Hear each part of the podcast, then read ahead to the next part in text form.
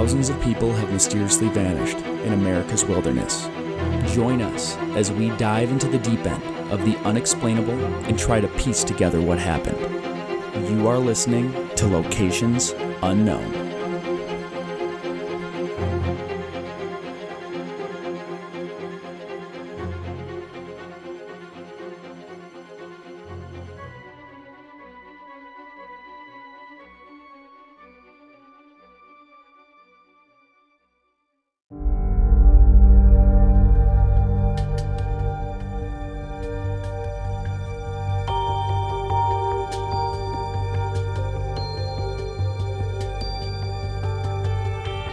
What's up, everybody, and welcome back to another episode of Locations Unknown. I'm your co host, Joe Irado, and with me, as always, is a guy who always keeps his ducks in a row, Mike Van de Bogart. Uh, thank you, Joe, and uh, thank you once again to all of our loyal listeners for tuning in. Just a few updates before we get going here.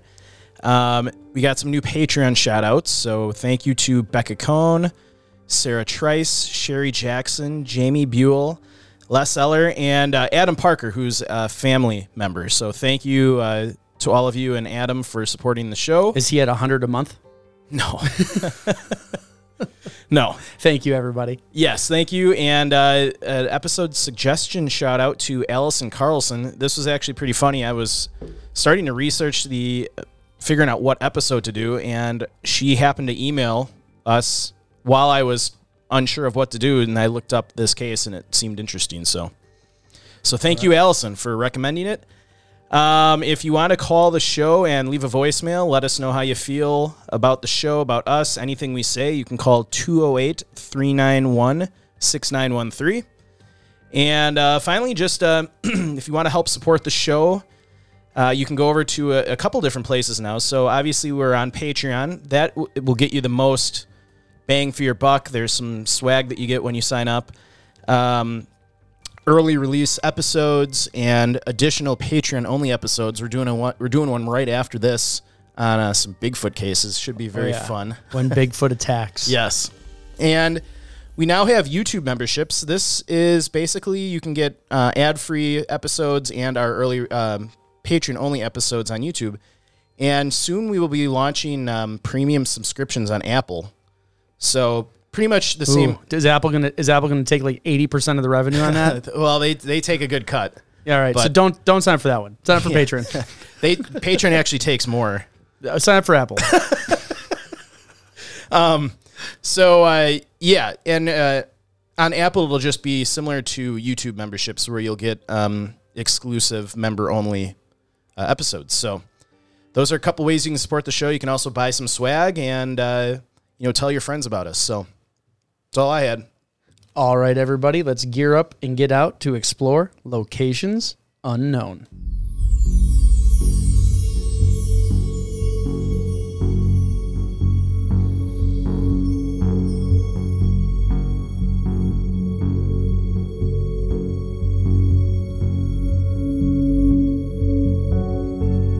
August 21st, 2022. A very experienced hiker, backpacker, and mountain climber sets out to summit Split Mountain in California. He was climbing with friends he met on a social media for one for a one-day summit on this mountain. After being separated from his group, he was never seen again. Join us this week as we investigate the strange disappearance of Quang Dang.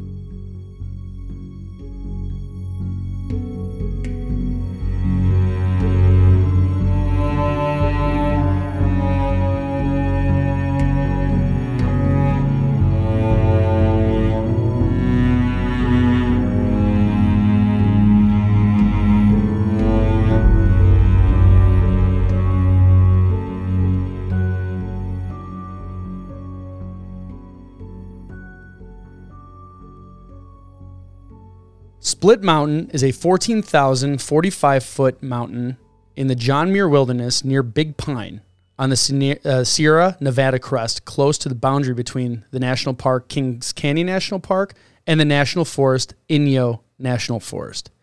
Uh, Kings Canyon National Park is roughly 4,000 or uh, 461,900 acres. I'm having like a hard time already today, and we just started. It's uh, ever since that. If you guys are patron listeners, um, if you're not, you really need to pay, even if it's just for a month, to go back to our last listener uh, comment show. That was that was ridiculous. it was so good, but it's got me all tripped up. Now I can't read good. Yeah. after after I talked, read like, good. can't read good. Um, so yeah, you, if you'll think it's funny if you're a patron supporter. So there you go. There's a little a little hint there. Uh, the John Muir Wilderness is 652,700 acres. So there's some big areas. And Yeah. uh, just like most of California, beautiful parks, uh, wilderness areas. They, they've kind of got everything over there. Yeah, and this area is just jam packed with uh, parks, and f- so you've got Kings Canyon National Park, and then directly to the south, sharing a border with it, is Sequoia National Park, and then obviously you have Inyo National Forest. That's those really big trees, right? yeah, yeah. You've got uh, the Inyo National Forest to the east of the parks. You've got the Sierra National Forest kind of to the northwest, and then Sequoia National Forest to the west, and uh, the John Muir Wilderness is kind of mixed in um, the, with the Inyo and Sierra National Forests. So a lot of a lot of stuff going on, um, and those both those parks are managed jointly. Uh, it makes sense. Yeah. Basically, like connected almost. Yeah, so you hear a lot of people just call it Sequoia um, and Oh, yeah, Kings Canyon National Park. Yeah, I think if you get the maps from National Geographic, they just merge it into one. Yeah. they have like two or three maps for the whole area, but they merge it. So, uh, so Kings Canyon National Park sees roughly uh, just shy of half a million visitors. This is 2022 numbers, Uh, 2020. 2020 numbers, 2022, like as well. Yeah. That's what I meant. Yeah. Uh, Sequoia was the first park created uh, to protect a living organism. So that's pretty cool. Yep. Uh, some other facts before Kings Canyon, there was General Grant National Park. Uh, Sequoia is home to the tallest mountain in the lower, lower 48, which is Mount Whitney at 14,494 feet. Sequoias are some of the largest and oldest trees in the world. They can live over 3,000 years and grow as tall as 180 feet to 250 feet. It's tall. Gee, I've never seen them. I Like I've, uh, my wife has gone. Some of my kids have gone when she was there on business, and I mean I, have not seen a sequoia tree either in person. that's got to be wild. I mean that's that's taller than most buildings. Yeah, I mean that's It's a tree. uh, that's insane. yeah, it's like a 25 story tree. That's so wild. so the parks have over 800 miles of trails. Uh, mountaineering is very popular in this park. Yeah, and anyone who's ever gone there, there's a lot of peaks to climb, which is would explain why it's a popular destination. I'm gonna pull it. I'm not sharing it yet, but I'll just pull up the. Okay, while you're pulling, talking. I can go into climate a little. Yeah, do the Köppen climate classification Our system. friends at the Köppen Climate Classification System. I, lo- I love a- talking about it like it's an actual place where people work. Probably is. I don't think it is. I'm. It's probably a government organization. Probably I, it's it's just like an office in DC. it's one person. Or it's probably no, it's probably in Sweden. Yeah. it's like it's it's it's right in the middle of CERN. it's the center of the CERN. So they do the, the thing around them, The- and they just talk about the climate. None, none of that is true. None of that's true. That that's is all false. Um, so most of Kings Canyon National Park has a warm summer Mediterranean climate, with only the lowest of elevations having a hot summer Mediterranean climate. Uh, average temps vary pretty widely in the park. You've got upper 70s in July and August, to lows ranging from the mid 20s and 30s in November to April. Uh, same with just like temperatures, rainfall varies quite a bit depending on what time of year you go.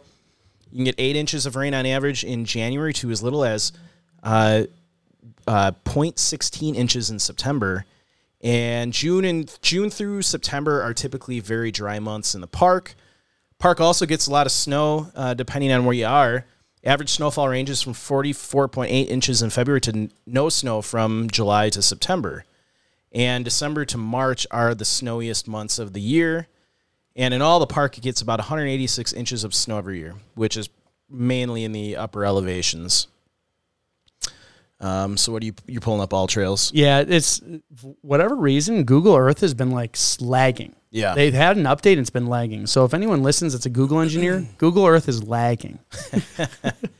when I click and drag. So uh, you're at terrain, I'll take it up from there. Yeah. So Kings Canyon National Park features terrain similar to Yosemite Valley. Uh, with its deep valleys, skyscraping trees, and distinctive rock outcroppings, Kings Canyon National Park is the place that John Muir once called a rival to Yosemite. So Them are it's fighting words. it's beautiful. it is. it's like which park's more great? yeah. The park is named after Kings Canyons, which is carved out of the meandering King River. Along with Kings Canyon, the park is renowned for the steep, rugged, and sometimes vertical reliefs across this part of the Sierra- Sierra Nevada mountains. The park is generally divided into two distinct sections the smaller and older western section and the larger eastern section. Most tourist facilities are located in the western part of the park near Grant Grove. Grant Grove houses the park's infamous sequoias, including General Grant, the second largest tree in the world, and that's measured by the trunk's volume. Um, what they're saying, I think the tallest one, right, that we talked about this in other episodes, it's hidden. They don't tell you where it is, like you can't find it. Yeah, I've read that somewhere. Someone will correct us if we're wrong, but I think they it, it I think some people might know its location, but they do not. They don't publicize- advertise it. Yeah, advertise it. I'm, 'cause- obviously, some people know, yeah, but they don't like doing it so people don't mess with it. I'm sure. yeah, because humans are stupid, and we would go there and just destroy it. Yeah, be like, I want to chop down the tree, and build furn- 14 houses out of it. Yeah, Uh, the eastern section of the park contains the majority of the park's area and is almost entirely wilderness. Cedar Grove, which sits at the bottom of Kings Canyon, is the only part of the eastern section that is accessible by road and is the most popular destination for travelers looking to explore the more rugged reaches of the canyon. That's where we would go. yeah, Uh, Kings Canyon's an impressive mountainous landscape contains several Sierra Crest peaks that exceed 14,000 feet in elevation, including North Palisades, the third highest mountain in the Sierra Nevada range, Mount Sill, uh, Pel- Peak. We're going to get so much hate. now. Pulmonium, Pulmonium Peak, I think. Split Mountain, and Thunderbolt Peak. Thunderbolt Peak sounds like they get a lot of lightning. Yeah, it, or it gets none. Yeah, it's like it's it's, like ironically like like Little John. Yeah, On, here we go. Polymonium. Pulmonium. Pulmonium. Pulmonium Peak. There we go. Someone's gonna comment like, "I hate your show. I live next to that mountain, and you said it wrong. I'm angry now at everything you do." and for those of you wondering why I said that, become a patron supporter and listen to our call-ins and customer complaints. Yes. Okay, uh, nearby craggy, iconic Sierra Nevada summits like Middle Palisades and Disappointment Peak, just like my dad says about me. No, I'm just kidding. my dad likes me. And Mount Stanford reach well beyond 13,000 feet. Disappointment Peak, that's hilarious. Like the guy who named it tried summiting several times and just could never make it. right. Uh, the Sierra Crest forms the eastern boundary of the park from Mount Goethe to north north to the Junction Peak at the boundary of Sequoia National Park. The park's highest peaks also retain permanent snowfields and glaciers, like Palisade Glacier, the largest in the Sierras, which is located near the park's edge in the John Muir Wilderness. Needless to say, although the park is best known for its stunning forested landscape, it contains plenty of alpine regions to explore hanging valleys, cascading waterfalls, and serrated ridges that can be found scattered throughout the high country. Like nearby Yosemite Valley, U shaped glacial valleys found in Kings Canyon are characterized by the flat floors and exposed craggy granite cliffs and domes. Glacial features like te- Tepit, Tepet Dome, the largest granite dome in the Sierras, rise abruptly from the valley floor. I'm going to do that one too. Okay. Here we go. Tehipite. Tehipite. Tehipit. Tehipite. You were way off. I was way off. That's right. So some of the dangers that are present: animals, bobcats, and mountain lions. So occasionally seen, they're usually watching you, and Yeah. you don't know it. Bobcats are slightly larger than a house cat and have bob tails. In comparison, mountain lions are much larger and have long tails. Uh, I was just um, a guy that was at my party this weekend Yeah. that I went in the Rockies with. We were talking about it. We were at a uh, our first camp climbing up Long's Peak yeah. and it was close enough to the parking lot at night. One of our guys was missing something, and we were the two most experienced. We're like, we will hike down Yeah. to the parking lot, get the stuff, and come back. And it was night. We're hiking down, and we're just looking around because it's beautiful out. Shine the lights up. Eight feet above us on a ledge, just two giant eyes, just glowing, just staring Was it at a us. mountain it was or a bobcat? it was a mountain lion. Yeah. it was following us the whole time. That's it funny. wasn't like an attack, but it was like checking us out. It was the most Yeah. terrifying thing ever. so we stuck, you know, close together and Yeah. had the bear spray ready. Uh, so yeah, there's uh, those are scary. That's just like when we were in um, Nevada. We woke up and all the prints were around our tents. Oh, yeah. and we didn't hear a thing. And they were like circling our tents. They were pretty big paw prints, and we're like, did anyone hear it? Nope. Yeah, we had um in Canada, like one of the first couple years I was hiking, we were camping one night and probably 20 feet away from our tents were grizzly tracks. Yeah. We found the next morning that were fresh. We're like, well, that's terrifying. Yeah, you slept right through it. Yeah. It's like, well, they could have killed us if they wanted to. We did we did have proper bear storage of our food, so he couldn't smell anything in our camp, so it's probably why he kept moving. Yeah, or he did smell you, and that's why he kept moving. so fully grown, uh, they can mountain lions can weigh between seventy and one hundred and eighty pounds, and if seen, would appear bigger than a large dog.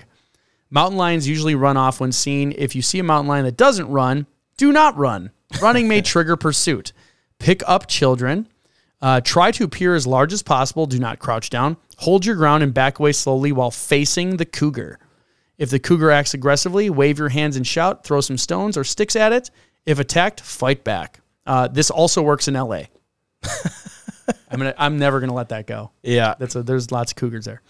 Uh, black bears. Black bears, though not always black, are found throughout Sequoia and Kings Canyon National Parks. They forage for natural food, digging up roots and meadows, ripping apart logs, and peering into tree cavities for insects. Unfortunately, when human food becomes available, they learn to forage for human food in place of natural food because it's full of sugar and it tastes amazing. Yeah. Uh, if they obtain our food even just one time, bears begin bears begin uh, to break into cars, tents, and cabins. They can become aggressive towards people to obtain that food. So while visiting the park, you can protect the bears by storing camping food properly and viewing wildlife at a safe distance. Leave no trace. And uh, in areas where there are grizzlies, they'll even go a step further. And if there's a grizzly that's been attacking campsites, they'll actually go out there and shoot it. So, That was happening while we were out in Glacier. yeah. They were going to euthanize one. Yeah. So it's just really important that you follow all the rules with, uh, you know, storing your food. It will save the bear's life and potentially save yours if a hungry bear comes walking walking by your tent. Well, and how many grizzlies do we have in lower 48? Isn't it like only five or 600? There's a, it's a small number. I don't want to say a number because there seems to be a lot of grizzly experts that listen. Yeah. And uh, we we don't need to clog up the voicemail line on bear comments, but um, I think Alaska has a good good supply of them. I'm long. I'm so wrong. I think that might have been like in California. I remember doing an episode where you said it was like Oh. only in the hundreds. It says there's 60,000 wild grizzly bears are located throughout North America. Okay. But I'm guessing it's mostly Canada. nope. Uh, 30,000 in Alaska, 29,000 in Canada. In the lower 48, it's around a 1,000. Okay. So I wasn't too far off. Okay. So yeah. All right. So yeah, it's it's mostly in Canada and Alaska. So I did say lower 48. I said like 600. So I was only like 400 Hey, off. you were off though. Yeah, I know. I'm gonna get I'm gonna get yelled at anyway. Even though I corrected it, they're like, "Well, you were wrong." Yeah. One star review, and I hope something terrible happens to you. Uh, there are also rattlesnakes. I'm gonna keep going. Rattlesnakes are common in Sequoia foothills and Kings Canyon at low elevations where you put your hands and feet. So do not harass or kill them. This is when most bites occur. Bites are rarely lethal, but tissue damage can be severe. And keep an eye out um, when you're rounding trail corners. Like we were hiking out in uh, we were going to oh we were we were with uh, Ben. Yep. We were going to that weird amphitheater place where we found the guy who said he invented Disney songs. I can't remember his name now. oh his trail name. Yeah. we, we said it in another episode. But uh, yeah, remember uh, we were go- we were kind of coming around a curve on a trail, and there was a rattlesnake on it, and I've never seen Ben jump that Oh, high he, into the air. he had like a six foot vertical. yeah, like off of like off a back foot. Like I, he jumped. He could have jumped over us. Yeah. it was hilarious. but you got to keep an eye out too. Like you may be tired, and you're kind of just you know if you're on a meandering, winding trail, uh, the snakes will come out and you know in the sunlight and well, that was after the rainfall, so Yeah. all of them were out on the rocks getting like their heat back because it was so cold. yeah. And yeah, it was. He almost stepped on it. Didn't even notice it. It was Yeah. hilarious. It was hilarious because nobody got hurt. Yeah. Uh, terrain can be an issue. High altitude. So many hiking trails and parks are at an elevation of 5,000 feet or above. Uh, for people not accustomed to hiking at elevation, your body may not be acclimated to its lower oxygen levels. This can cause shortness of breath, dehydration. Altitude illness can strike anyone at any time. Uh, allow time for a slow ascent, adjusting gradually to the altitude, and be sure to drink plenty of water. Uh, even at the higher altitudes, typically above 8,000 feet, altitude sickness can occur. Symptoms to, uh, can be mild to moderate, uh, include dizziness, fatigue, and headache, shortness of breath, and rapid heart rate. If you experience these systems, the best treatment is to descend to lower altitude, and that is literally it. That's really the only If you're getting to- bad, you have to go down. Yeah. and then you can, if you come back, you can try going up again. But there's like no pill or anything that will. And I mean, it might make you feel better, but if you're getting actually altitude sick, you have to descend. And from what I've found from my experience um, in hiking in a high altitude and with other people is uh, conditioning is a part of it, but I think a part of it is genetic. Some people just react differently to a high altitude. Yeah. And you could be in the best condition of your life and you might still get sick at 7,000 feet and someone else doesn't. Yeah, there always seems to be someone who just never does well. Yeah. But uh, w- while I was just in Colorado, I shared those pictures. Um, one of the guys in our group uh, skis in Colorado regularly. Yeah. Like no issues. Uh, he was sick the entire time. Yeah. Like he had to get an IV. Like it was bad. Oh, wow. So it was it can it can strike, but yeah, you'll you'll know and just don't keep going up if it's getting bad. Yeah. Uh, some of the other things, hot weather. Uh, you can think of what that includes if you're exposed to sunlight. Uh, high temperatures, often above 100 degrees, can happen during summer days and early fall months. So just drink plenty of water, bring hats, sunscreen, keep your skin covered. Yeah. Uh, then the opposite at night, hypothermia can happen if you're there throughout the winter or as the cool air settles in and if you're wet uh, at night. Uh, some of the symptoms of hypothermia include shivering, memory loss, stumbling, confusion, and sleepiness. Uh, people suffering hypothermia often don't recognize they are in danger. We we use hypothermia as uh, one of the reasons why someone went missing all the time, just Yeah. because it causes confusion. Yeah. I saw it firsthand in uh, Longs Peak. Someone actually just died there Oh, uh, really? at the keyhole. That's right where we were. But uh, we were going through a snowstorm, and two of our group, we split into two groups of two people. Yeah. So we don't ever go alone. They went on ahead to set up camp, and we were waiting for one person. And then as we were coming up, they were hiking back, Yeah, and they were soaked. And we're like, "Where are you going?" They're like, "We're going back to the car." The car is two and a half days away. Yeah. And we're like, "What do you mean?" They're like, uh, "We're wet. We're going to the car." yeah, And I said, no, we have to set up camp. You have to put dry clothes on. They're like, Yeah. oh, we put our dry clothes. So in the rain, they took off their wet clothes and put on their dry clothes yeah, and didn't set the tent up. Like they were so delirious. yeah, So we had to heat them up, get them some hot cocoa and all that stuff. But you can make really bad, dumb decisions when you're in the early stages of hypothermia. yeah. Um, this next one we've never talked about. I we, I've talked about it a few times. Just we're camping. Yes. but I figured because it's Widowmakers. Yeah, it, it's just interesting to mention this one. Yeah, I don't think people think about this. So No. trees. Yeah, so trees can do and can kill people. Yes. Uh, branches and trees may fall whether or not they're dead and whether there is no wind. Uh, animals run in those trees, so if it's a weak branch, whatever, you keep an eyes and ears open. If you hear cracks or snapping, just get away from those types of trees. Uh, don't linger or camp under dead or cracked or broken trees. Those are called widowmakers. So that's where you're sleeping in your camp and a tree literally falls on you. every time I set up tent out in the backcountry, I always check. Yeah, which way are they it. leaning? Yeah, Leaning. You want them leaning away. yeah, Uh, over 100 people die in the U.S. from falling trees and branches every year. uh, driving the mountain roads. So elevation within Kings Sequoia, uh, Sequoia and Kings Canyon range from 1,300 feet to 1,404 feet. Uh, extreme elevation changes over short dis- distances means park roads are steep, narrow, and winding. Winter conditions may exist at the higher eleva- elevations between November and June. Uh, so follow these recommendations. Downshift when going downhill. That means you don't slam on your brakes. You want to keep your wheels moving so that you keep traction. Uh, use turnouts if you're if you're driving slow or viewing wildlife. Watch out for wildlife and fill up before entering the park so you don't run out of gas. yep. They don't sell it in the park. Yeah, that's a big one. I think people um, this one this one I don't think we've brought up. If you're going through the mountains and you're doing a lot of downhill driving, you do not want to use your brakes all the time. Yeah, You want to engine brake, and that is where a lot of cars will have pictures of a car going downhill. You can hit that button, and what that does, it downshifts your car and uses the engine rev to slow the car down as opposed to your brakes. Uh, if you overheat your brakes, they can fail, Yeah. and then you have nothing to stop you. uh, and that's where you see those trucks careening down the road, and they have to go in those little chutes of sand. Yeah. Uh, that's what happens when your brakes fail. So you don't want to do that, especially if you're not uh, trained in how to deal with it. yeah, Uh, one of the things we do talk about lightning activity in the Sierras. During the summer months, it is common. Uh, thunderhead seen far off in the distance can be an indicator of impending lightning activity, and you should seek shelter or to lower ground. If you get caught in a lightning event and are unable to seek safe haven, avoid the high locations, wet areas, heavily treed places, and rock ledges or overhangs. You crouch low And using a Vibram or rubber soled shoes as an insulator, crouching on a foam sleeping pad can also provide protection. And my favorite thing, stick your stick, your, butt, in the air. Stick your butt in the air. So it hits your butt and goes out your legs. Yeah. Don't then it, it avoids all your critical bodily uh, organs. And then last but not least, any type of river crossing. We have talked about this in the show. Yeah. If you're crossing any river, I don't care how shallow it is or how uh, small it is, unless it's something you can like hop over entirely, uh, assume there's an undercurrent and something that could take you away. So uh, you always want to be holding on to something. You don't want to just go in raw, and you definitely don't want to be attached to your backpack. You want to have that thing unclipped, maybe hanging over a shoulder so you can abandon it if you get swept away.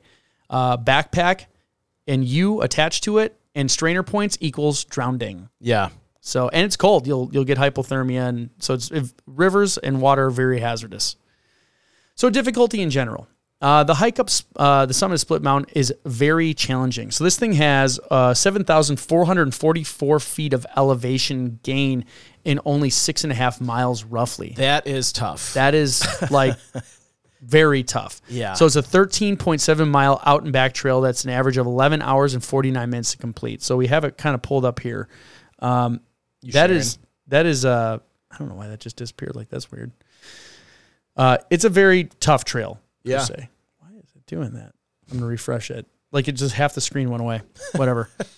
so that that one is for technical climbers, people that have done this type of stuff before. It is not simple. I think the first look at that, did it again. I wanted to see what the first comment was on this thing because it was really funny.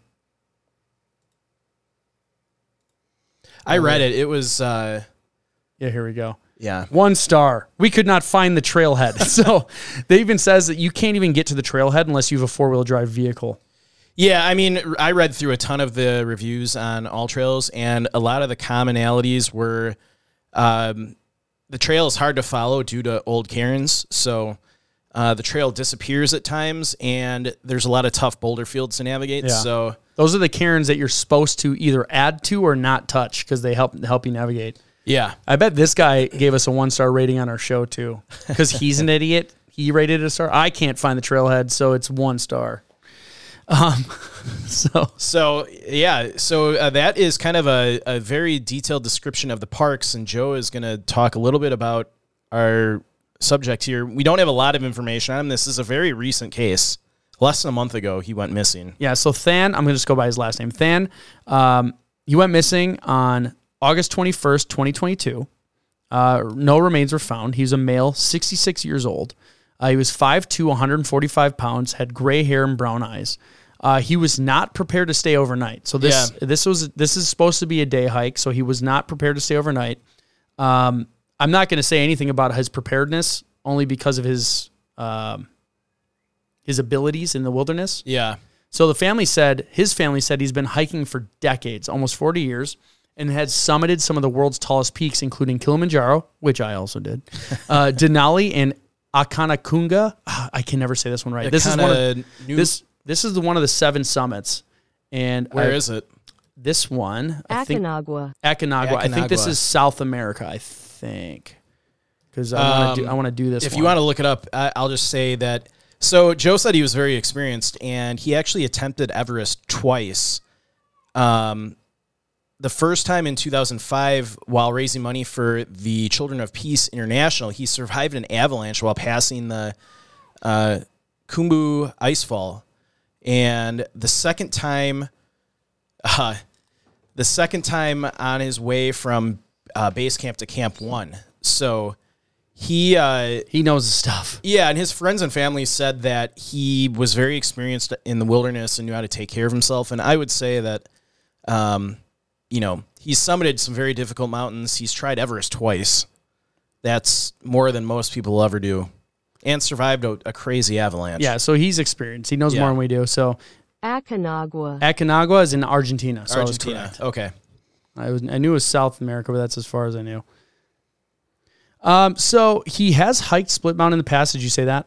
I did not. Okay, so, so, he has hiked it in the past, so he knows the area too. So he's Yeah. experienced and he knows the area. So he's Yep. the type of guy that I want to go t- into a mountain with. yes. So, all right. Mike, our next partner has a product I use literally every day. I started taking AG1 because, as many of you know, I got into competitive drinking and was feeling slow and sluggish on training days. I was talk, uh, taking more supplements than I could count, and nothing was helping. One of the fighters at my gym recommended Athletic Greens AG1 daily health drink, and I've never felt better. One scoop of AG1 in the morning has me ready to take on Thanos. That's an Avengers reference. By the time I get to the gym, one serving of AG1 contains 75 high quality vitamins, minerals, whole food source superfoods, probiotics, and adaptogens that supports better sleep quality, recovery, mental clarity, and alertness. All things very important in the world of combat drinking. Best of all, it costs less than $3 a day, which from my own experience is cheaper than getting all the different supplements myself. For less than a cup of Starbucks, you can make an investment in your own health that I can personally vouch for. Right now, it's time to reclaim your health and arm your immune system with convenient daily nutrition. It's just one scoop in a cup of water every day. That's it. No need for a million different pills and supplements to look out for your health. To make it easy, Athletic Greens is going to give you a free one year supply of immune supporting vitamin D and five free travel packs with your first purchase. All you have to do is visit athleticgreens.com forward slash emerging. Again, that is athleticgreens.com forward slash E M E R G I N G to take ownership over your health and pick up the ultimate daily nutritional insurance. So, like Joe said, this uh, this happened just recently, less than a month ago. So, on the evening of August twentieth, twenty twenty two, Than arrived with his two hiking companions uh, and camped overnight before their hike. And like Joe mentioned, he met these two people through a Facebook group for Vietnam- Vietnamese hikers. So it is now August, and Joe, uh, he'll be pulling up. Yeah, we have. This is why it's doing that. My computer is uh, automatically scrolling to the right by itself. That's why that thing kept happening. I don't know why Oh. it's doing that. Yeah, every time my mouse is there, look at it. I'm just hovering. Are you sharing all this? Yeah, Oh, that's okay. You, you can look at all the mountain real fast. So uh, it is now uh, 4 a.m. on August 21st of 2022, which is a Sunday. And now Joe on the screen has, uh, we've got a lot of pictures from the search and rescue operation. We got a picture of Fan up right now. Um, so like I said, it's 4 a.m. August 21st, 2022. It's a Sunday. Fan and his uh, and two others left Red Lake Trailhead to climb the north slope of uh, Split Mountain, which is a class two. And for those of you who don't know the classification ranking for hiking, a class two is more difficult hiking that may be off trail. You may also have to put your hands down occasionally to keep your balance. May include easy snow climbs or hiking on talus or scree. Class two includes a wide range of hiking and a route might uh, may have exposure, loose rock, and steep scree. So Fan intended to uh, do this just in a day. Uh, he was going to go up to the summit of Split Mountain and exit on the same day via the Inyo National Forest at 1 a.m. Like Joe mentioned earlier, he was not carrying any overnight gear. So I don't know that I would try to do a, a summit like this that aggressive, but you might not be able to if you have all that gear with you for an overnight trek. So, um, and I don't know if this is the actual picture from him the day he went missing or not. Uh, so, SAR officials had made the comment during the search and rescue mission that Fan's itinerary was an extremely challenging one.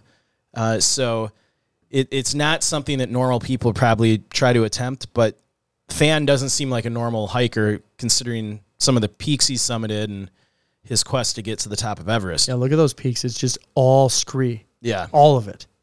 Yeah, it, it looks it looks fun and tiring. Yeah, that's yeah, that's a lot of work. Yeah. Uh, so at thir- at around thirteen thousand two hundred feet, one of the members of his party waited about sixty to ninety minutes for Than and the uh, other party member. Than ended up waving them on, indicating he would either fall behind, wait for them there, or head down. Uh, ultimately, though, there was no plan made. It is now 3 p.m. on August 21st. Than, this would be the last time anyone had seen Than. So Than was last seen around 3 p.m. The other two party members made it back to the car around 3:30 a.m. on Monday morning. Uh, un- sadly, he was almost to the top when they last saw him. So he was about two hours from the summit, or a thousand. He had about a thousand feet left to go. Fan had also stashed a helmet and jacket at Red Lake and had not returned to pick it up, and the other party members did not see him on his descent. So he did have some gear stashed, which was never picked up, and his uh, members of his party never saw him come back down. So something happened to him.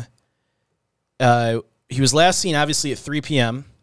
Uh, I I should have put the location where they saw him. I can't remember the name, Okay. but he was only about two hours from the summit, and he was only a thousand feet below it. So something happened in in either he attempted to go up further and something happened to him, or he decided he wasn't going to be able to make it and he turned around. Uh, we'll get into theories later, but um, so it's now Monday, August 22nd, 2022. Inyo Search and Rescue receives a call for a missing hiker at Red Lake Split Mountain. California Highway Patrol uh, searched using high powered optics while two SAR members went to the Red Lake Trail and interv- interviewed the two other people hiking with Fan. It is now August 23rd, 2022, which is a Tuesday.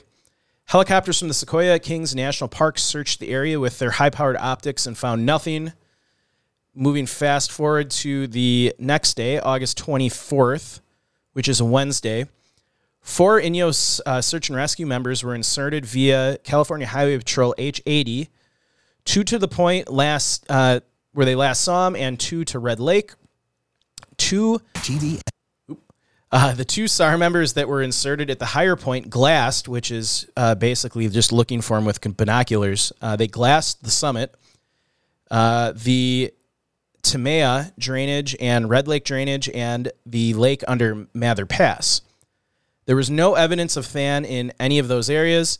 The two searched the descent gully, taking with a party of three who had gotten funneled towards the wrong gully, as the two other members of Fan's party did not uh, did on their descent. So both parties were able to turn around and find the correct descent. So even Fan's hiking mates got turned around, and then another group of hikers also got turned around, and uh, search and rescue had to help them get back the other group of hikers. So you can see how easily it is uh, for people to get turned around on this trail because it, it disappears, it comes and goes. It's. I mean, try and pick out a cairn in this. Yeah. It, it's. It would have to be huge, and if people aren't adding to it or it's not being maintained, it would be incredibly hard to see which way you're supposed to go. and go. I've hiked in areas that kind of look like this, but they're more po- populated parks, and there's usually like a little path of like really finely ground. yeah, where everyone's rock. been walking Yeah. for years. And this is a more remote part of the area where Well, not it's a lot remote of and it's difficult. yeah, So you're just dwindling the numbers of the people who are going to help contribute to making that path visible. yeah. So yeah, it's a very uh, tough place to, to keep the trail. Uh, the H-80 helicopter continued to spend the entire day, like I said, on the 24th, uh, continued to spend the entire day thoroughly covering the area. The two SAR members at Red Lake glassed the area with no evidence of fan. And I get the, the feeling that I, I haven't heard that term used before in any of the searches we've covered. I think part of the reason why they utilize binoculars is because the terrain is so incredibly difficult. Yeah, you can't go everywhere. Yeah, I know one of the family members who was speaking about this disappearance said that they had a hard time getting dog teams up there. Uh, it's just a really difficult. Well, and for those of you who are just listening, we're looking at these images. You can see everything. Yeah. So with a good pair of binoculars, you can cover the entire side of the mountain. There's Yeah. like no vegetation. there's barely yeah, there's trees there, bit. kind of they're little trees, but it's like a single tree, and then 20 feet to the right, a single tree, and then 20 feet to the right, a single tree. They're like peppered in there so uh, sparsely, you can see between them just fine. Yeah. So yes, using the binoculars, especially if he's wearing bright colors, you know, he, he he's wearing clothes that don't match the background. Yeah. Uh, so, like I said, they uh, they kept glassing the area uh, by Red Lake. They also spoke with one hiker coming down early, who also mentioned getting funneled towards the wrong gully. The high elevation of the point last seen and extremely hot weather have been challenging for uh, the helicopter operations and ground searchers. One SAR member had said. Uh, another person on the search described the hike as arduous with an elevation of gain, like Joe said, of 7,500 feet. Um, uh, according to the Sierra Madre search and rescue team, which was assisting the search efforts, Uh, they also mention again that the trail is not well defined, um, and there's a number of hazardous cliffs, steep gorges in the search area. So, very tough place to hike, a tough place to conduct the search and rescue. It looks like they had pretty good weather for the search, at least the early search, based on these pictures. Um, so it is now August 29th of 2022. This is a press release from uh, Sequoia and Kings Canyon National Parks. So they go on the right. Search and rescue teams at Sequoia and Kings Canyon National Parks continue to work with the Inyo National Forest to try and locate Fan. In addition to ground teams and dogs, the team is u- using infrared imaging and drones. Many people have asked for details about the location where Fan was last seen. Split Mountain is on the crest of the Sierra Nevada mountain range in Kings Canyon National Park. Than and his group uh, accessed the area from the roads in the east side of the Sierra, then hiked through the Inyo National Forest, then became separated from his group at the base of the summit. So fast forward to August 31st of 2022. This is a Wednesday. This is another press release from the national park, and this is actually when they suspended the the search operation. So they go on the right. For the past 10 days, searchers searches have been underway in Kings Canyon National Park and Inyo National Forest for Than 66 of Newport Beach, California. The search for Than is scaling back to a limited, continuous mode. This means that while searching will continue, the large number of resources and personnel that have been dedicated to this effort will be reduced. The search will remain in limited, continuous mode until Than is found. Searchers have utilized a broad range of search techniques, including ground search and rescue, aerial searches via helicopter and unmanned aerial systems, infrared flights, canine search teams, trail containment, and investigations. Despite these efforts, Than's whereabouts remain unknown. Than's itinerary was extremely challenging, an, an extremely challenging one, and few other hikers were in the area. Simultaneous searches have been led by Sequoia and Kings Canyon National Parks and the Inyo County Sheriff's Department with the assistance of the Inyo National Forest, Inyo County Search and Rescue, California National Guard, Sierra Madre Search and Rescue, the Air Force Rescue Coordination Center, Tulare County and Los Angeles County Sheriff's Department, Yosemite, Death Valley Pinnacles National Park, Civil Air Patrol, California Governor's Office of Emergency Management, and the California Highway Patrol of Inland Division Air Operations. So they had a lot of people out there looking for Than. Yeah. I would say this was not a small effort based on the amount of departments involved. And I think it's a massive area. Um, the terrain makes it very hard for searchers to do, you know, some of the more normal searches that we've talked about where they do like a grid formation and they they kind of cover every inch of the ground. And you know, not knowing what where what direction he went after he was last seen at 3 p.m. at the summit. Did he continue up? Did he did he go down and turn you know go in a wrong direction? Um, so I'll jump right into theories and we'll go Yeah, I'm interested to see what you say. so we'll I'll start with what family and friends and some of the search and rescue officials think. So uh, a theory emerged and grew more compelling as time passed. A month prior to Than's hike, a national park employee had personally climbed Split Mountain and encountered a large hole with a massive, unstable boulder at the top. He observed a boulder the size of a car fall into the darkness below. He was quoted saying, It was so deep he never heard the sound of impact. As rescuers were unable to traverse this chute and reach the bottom, it is one of the only places on the mountain they have not been able to search. The edge of the cliff is close to the approximate place where Than was last seen. Than's wife, family, and friends, and the rescue teams have come to accept that, given the search results, it is likely Than fell into this ravine and lost his life. If this is the case, Than's body will never be found. And there was some even more wild conspiracy talk in on the internet about this.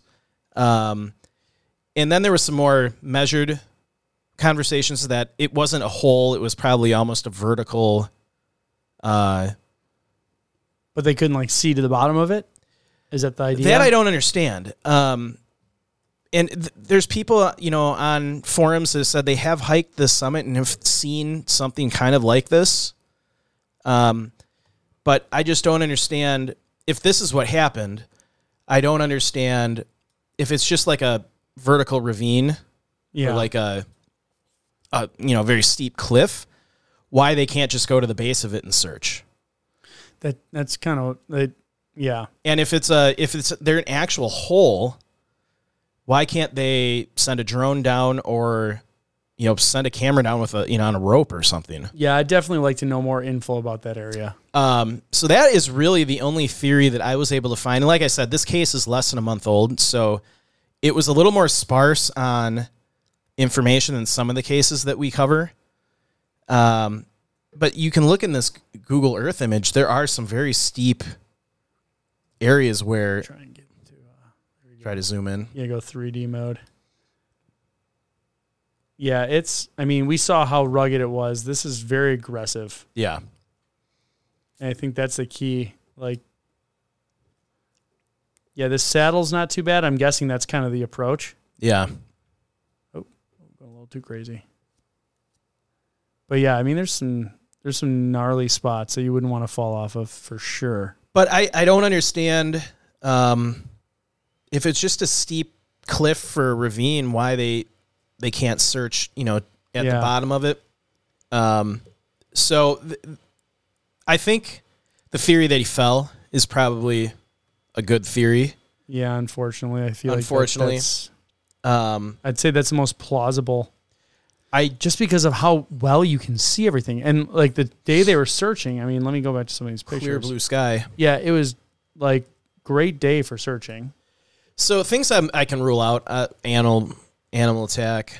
Um, I don't think foul play was involved. This area is incredibly hard to get to, especially where he was last seen. Um, there was only maybe a couple other people hiking up there.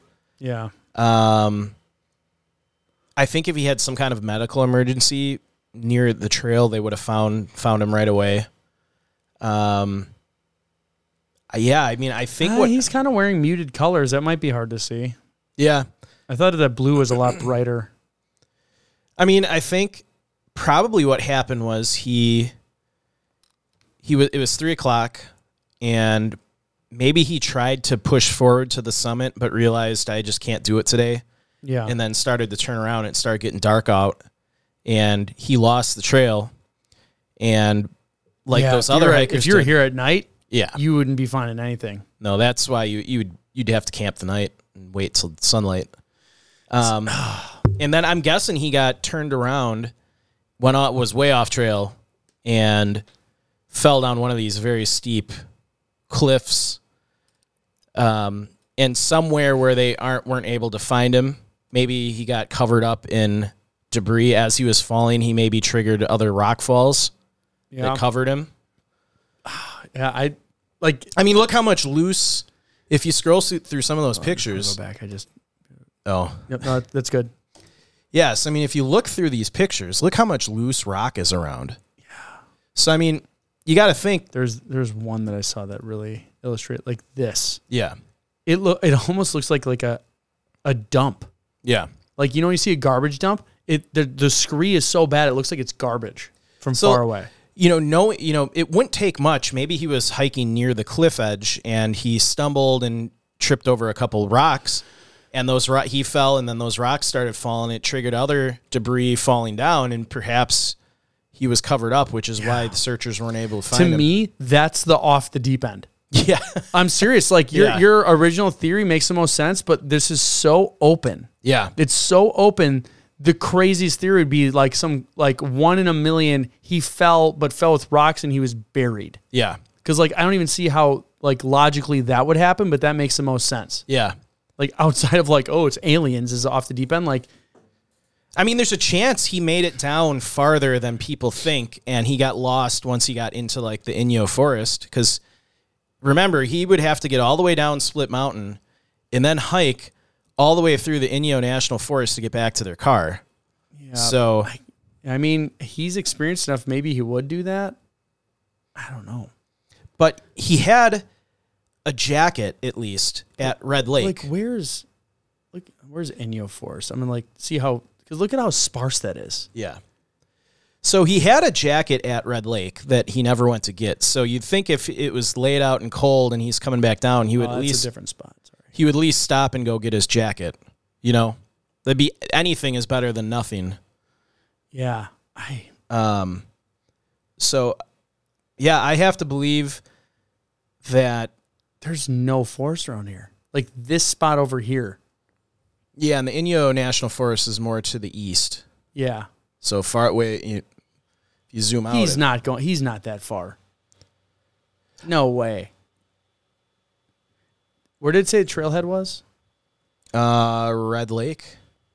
Red Lake. If you go to All Trails, it might show you. Yeah, you're you're absolutely correct in that. I just want to see right. Yeah, so okay. Yeah, so even if he started going back this way, look at there's not a lot of vegetation here at all. And Red Lake was where he had a helmet and jacket stashed. Yeah, if he got down here, you're following the creek. You can do that at night. If you get down to this creek, you're fine. Yeah. If you're in the mountains, actually, you get to this lake, you're fine. Mm-hmm. Because that's all connected. And this is easy. This would be quote unquote easy. I've just been in mountains like this. And if you have a lake that's streaming down, like, and it's that open, Yeah. that's not a difficult one. And you're not going to get lost. And we're making some assumptions on his. Yeah. We know that he hiked this area before, and he he's an experienced climber. We're we're making some assumptions that that means he's experienced. Uh, he has experience like survival experience. okay, so there's a trailhead. Yeah, so I didn't even look at that fully. So he's coming up here all the way, and they go kind of up this ledge Yeah. all the way to the top. That's very doable. And they said they were a thousand feet from the top, so he's probably up About in this. two hours to the top. So probably in this region here Yeah. would be my guess because this is pretty gnarly. This would take a while. Yeah. So maybe even up to like where the snow is. I can't see how we get lost without falling in some sort of cave. Maybe he decided to continue. From what I read, basically, if uh, I I don't want to get this wrong, but I think people are saying Well, we're that- doing theories, so I yeah, mean, people are saying that if Yeah, you, this is pretty if you can't get to the summit by 3 p.m., you got to turn around. yeah, this part would look would take a while right here. Maybe he attempted to get to the summit. Maybe he made it up there, but it was getting too dark out, and he tried to come back in the dark. And But the other people were ahead of him. yeah, they would have seen him They would have seen him. come up or down. I don't know. It's like literally, I think your boulder cover is the off the deep end. I think there's probably a cave or some hole if you went off too far off trail and just fell down too deep. Yeah, Maybe broke a leg and then no one could hear him. I don't know. yeah. I think that's the most plausible thing that happened. Is just fell somewhere that they can't see him. Yeah, I, I would have to agree. I think that I, we can't verify that this theory about this hole that this giant car-sized boulder went down, and a lot of people on online were skeptical of that.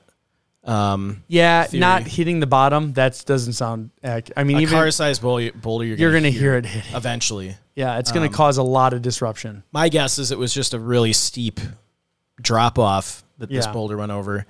So yeah, I you know, based on how little foot traffic this area gets and how rugged and remote it is, I don't know. It could be a long time before um, his remains are you know maybe found, and if if my theory is correct that he you know maybe got covered up by debris caused by his fall, he may never be found. Um, Yeah, sad. You want closure, but um, it's just an interesting. it's a wild one because it's so visible. It's a wild one, and I think uh, just it's it's so recent. I thought it was it was an interesting case, and I figured you know getting more exposure for the case because the family really really wants to find find him. Uh, it sounded like he was a great guy. He was he started his own charity for um, something to do with children, and you know every everybody said he seemed like a you know it seemed like a really nice guy. So um, who knows? Maybe somebody will find him Yeah, uh, at some point. we can only hope. I think that's Yeah. for sure. So All right. Well, I think those are theories off the deep end, all the things. So, yeah, Well, thanks again for tuning into our show. We appreciate you all for listening and sharing locations unknown with your friends and family. join Patreon if you want to hear our crazy Bigfoot episode. Yes, crazy Bigfoot episode is coming up next. Be sure to like and follow us on Facebook, Instagram, and Twitter. Uh, we have the YouTube channel that you can subscribe to for our show. You can get the video content as well. Uh, if you want to support us monetarily, you can visit the Facebook store and buy some cool swag or go to our website. Otherwise, you can donate to Patreon, as we said, get the extra episodes and access to the swag. You can also join the subscriptions on YouTube, and soon Apple subscriptions. Will we will also have the other episodes playing. And just remember, when enjoying the beauty of nature, whether backpacking, camping, or simply taking a walk, always remember to leave no trace. Thanks, and we will see you all next time.